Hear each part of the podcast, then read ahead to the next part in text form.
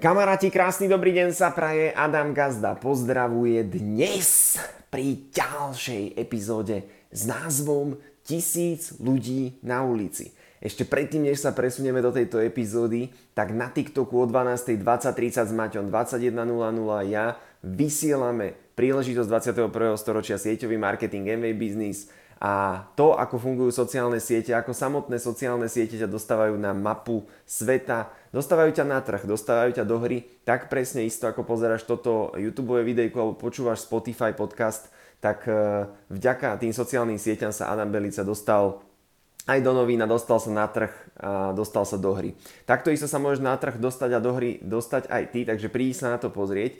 A poďme sa vrhnúť už do dnešnej epizódy s názvom Tisíc ľudí na ulici. Ja nadviažem trošku na tú včerajšiu epizódu s názvom Pod s nami do Dubaja. Dúfam, že si rozhodnutý ísť s nami do Dubaja a prídeš sa pozrieť na živé vysielanie, alebo už si prišiel a možno už si si pozeral aj stránku, pozeral si si produkty a máš v sebe nejaké myšlienky a hovoríš si wow, dávalo by to zmysel. A ja len chcem povedať trošku dneska, alebo nejaké príbehy možno z minulosti, nakoľko E, ja stále vravím o tej dobe, že je skvelá aj napriek tej inflácii, po covide, vojna, energie, energie jedno s druhým, tak my proste máme tú príležitosť marketingovú dostať sa na mapu sveta. A je jedno, čo budeš ľuďom komunikovať, či budeš uh, robiť s kobercami, či budeš robiť s vitamínmi, či budeš robiť s ekologickými čistiacimi prostriedkami, alebo budeš predávať stavebný materiál, E, sociálne siete ťa dostávajú priamo na ten trh a to je tá obrovská výhoda, ktorá pred 40 rokmi nebola. Ten marketing si si musel platiť vtedy buď rádio, alebo televízor, alebo nejaké noviny, billboardy. Teraz to máme zdarma. Čo je na jednej strane výhoda, na druhej strane aj nevýhoda, pretože tam majú prístup k tomu všetci. Vyjadriť sa v odzovkách môžu všetci, tvoriť môžu všetci. Hej. Predtým mohli tú reklamu si zaplatiť hlavne pardon, ľudia ktorí mali peniaze, teraz sa na ten trh dostávame v podstate všetci, takže my musíme byť dobrí. A ja sa snažím preto vždy do týchto podcastov dávať tie najlepšie veci, aby tie podcasty a tie videá boli dobre, hej? Aby, boli, aby si z toho mal čo najviac hodnoty v čo najkračom časovom úseku. No a ja sa dneska zaspomínam trošku na tie časy v roku 2014, keď som sa registroval do MV biznisu ako e, introvert, ktorý hrával počítačové hry, športoval, hral som florbal za školu, bol som na výške, druhák vtedy na ekonomickej, nebavila ma škola a ja som hľadal. Ja som hľadal v živote nejakú šancu, lebo som vedel, že ja nemôžem 50 rokov pracovať pre niekoho iného a z toho dôchodku možno nič nebude. Vedel som, že proste budem starnúť, budem slabnúť, videl som to však aj na rodičoch, že postupne ako fungujú a ja som takto žiť nechcel. Ja som preto veľakrát utekal do toho virtuálneho sveta, utekal som za ten počítač si tam plniť tie sny v tom digitálnom svete, hej.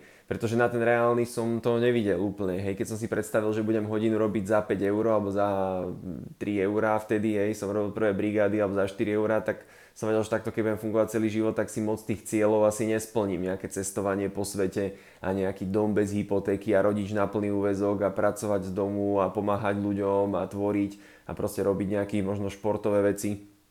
Tak som vedel, že to asi nepôjde. Čiže mne tá príležitosť prišla do rúk, no a vtedy ako sa ten biznis budoval, tak tým, že som poznal asi 30-40 kontaktov a to boli hlavne florbalisti, ktorí mám moc nejak nepodporili extra, to isté na vysokej škole, keď sa to dozvedeli spolužiaci, to isté, ľudia zo strednej, tam som nemal nejaké extra vzťahy možno, tam som mal pár ľudí, ktorým som to ukazoval, ale moc ma vtedy nejak neriešili, pretože som nemal meno. Ľudia mi nedávali, neprikladali mi rešpekt na moje meno Adam Belica, takže ma ne, nepočúvali ma. Teraz ma už viacero ľudí počúva, pretože pochopili, že kokos možno ten chalan dáva trošku zmysel.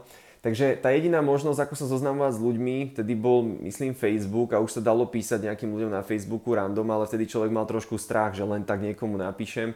Takže zoznamovalo sa na ulici. Ja som chodil s kamarátom po uh, Trnavskom mýte. To bol náš revír, kde sme trávili každý jeden deň skoro dve hodiny, či pršalo, či snežilo a zoznamovali sme sa s ľuďmi na zastávkach, nákupných centrách, knihkupectvách, to boli výborné veci v autobusoch a proste oslovali sme ľudí vonku. Pretože inak sa nedalo. Nebolo to tak ako teraz, že si žapneš živé vysielanie a ľudia ti sami prídu k tebe, alebo posneš videjko a ľudia si ho pozrú, komentujú ti ho, môžeš sa s hocikým zoznámiť. Má to aj svoje nevýhody tá dnešná doba, áno, ľudia sú preinformovaní a vidieť na tom, že predtým, keď som niekomu niečo povedal, si to pamätal kľudne 2-3 dní. Teraz, keď niekomu niečo povieš, tak za hodinu nevie ani o čom ste sa poriadne bavili, pretože on skonzumuje ďalšiu pol hodinu, hodinu informácií a tí ľudia dostávajú proste také bomby do hlavy sa tomu hovorí. Takže kto to nevie ukontrolovať, tak dostáva bomby do hlavy a je v takom začarovanom kruhu mentálnom a informatívnom. Kto to nemá pod kontrolou, kto je v vozovkách aj závislý už aj na tom mobile alebo na tom počítači, tak to nemá úplne e, pod kontrolou už. A Takže to, bol, to je tá nevýhoda tej dnešnej doby. Výhodou je samozrejme, môžeš s hocikým si pokec, s hocikým sa zoznámiť, je to jednoduchšie, hej? je to jednoduchšie ako predtým. A ja som preto pomenoval túto epizódu, že tisíc ľudí na ulici, pretože ty do toho Dubaja budeš potrebovať nejakých ľudí so sebou, zobrať ich na, zobrať ich na túto cestu, lebo je to tímový biznis, je to tímová spolupráca, takže vy môžete ísť do toho Dubaja kľudne 10-20, ten kto urobí tú úroveň 21%. No a na tejto ceste človek potrebuje ľudí a do každého podnikania ty potrebuješ ľudí. Pretože minule, keď som sa bavil aj s jednou kamoškou, ona, že by chcela mať vlastnú kaviareň a ja, že dobre, to je krásne, a kto ti tam bude chodiť? Máš to ako vymyslené? No to nemám vymyslené. No tak to je problém.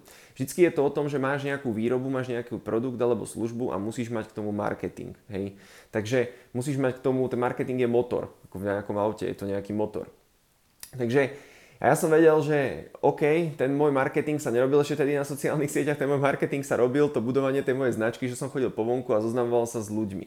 No a my sme vtedy mali také cvičenie, že sme si sprovedali vždy prvú hodinku, no prvú hodinku, no prvých 15 minút, že budeme chodiť len oproti ľuďom a len ich zdraviť. Čau, čau, ahoj, ako sa máš? A, išli, a proste aj len sme ich zdravili a išli sme ďalej. To bola taká rozcvička. A veľakrát sme napríklad robili to, že sme kontaktovali študentov smer Mlínska dolina a začali sme tak, že čau, čakáš na autobus do Mlínskej doliny? O no, čakám, hej, prečo? A ty si študent? Á, ja som študent, no. Aha, aha. A zaujímalo by ťa zarobiť si peniaze tak popri škole? No, možno, hej, alebo ani nie a tak. No a ja neviem ani, čo si mysleli hlavne tie baby, keď bola tma, večer o 5. ty kontaktuješ takto ľudí na ulici Takže boli rôzne kontaktovacie formulky, raz som nás oslovil jedného Číňana, ja som vždy mal na zozname 101 snov, keď bude počúvať Kevin, pozdravujem ho, tak som mal na zozname 101, že chcem mať kamoša Číňana, tak som si ho oslovil potom na zastávke, tiež to bol taký pekný uh, príbeh, on tam bol v obleku a ja som za ním prišiel a sme sa tiež, tiež som ho kontaktoval na biznis a, a nakoniec sa s nami aj zapojil do spolupráce, potom uh, sa to nejako, nejakým spôsobom sa rozišla tá spolupráca, ale teda sme v kontakte dodnes. Takže takéto rôzne príbehy z, tých, ehm, z toho mesta sú.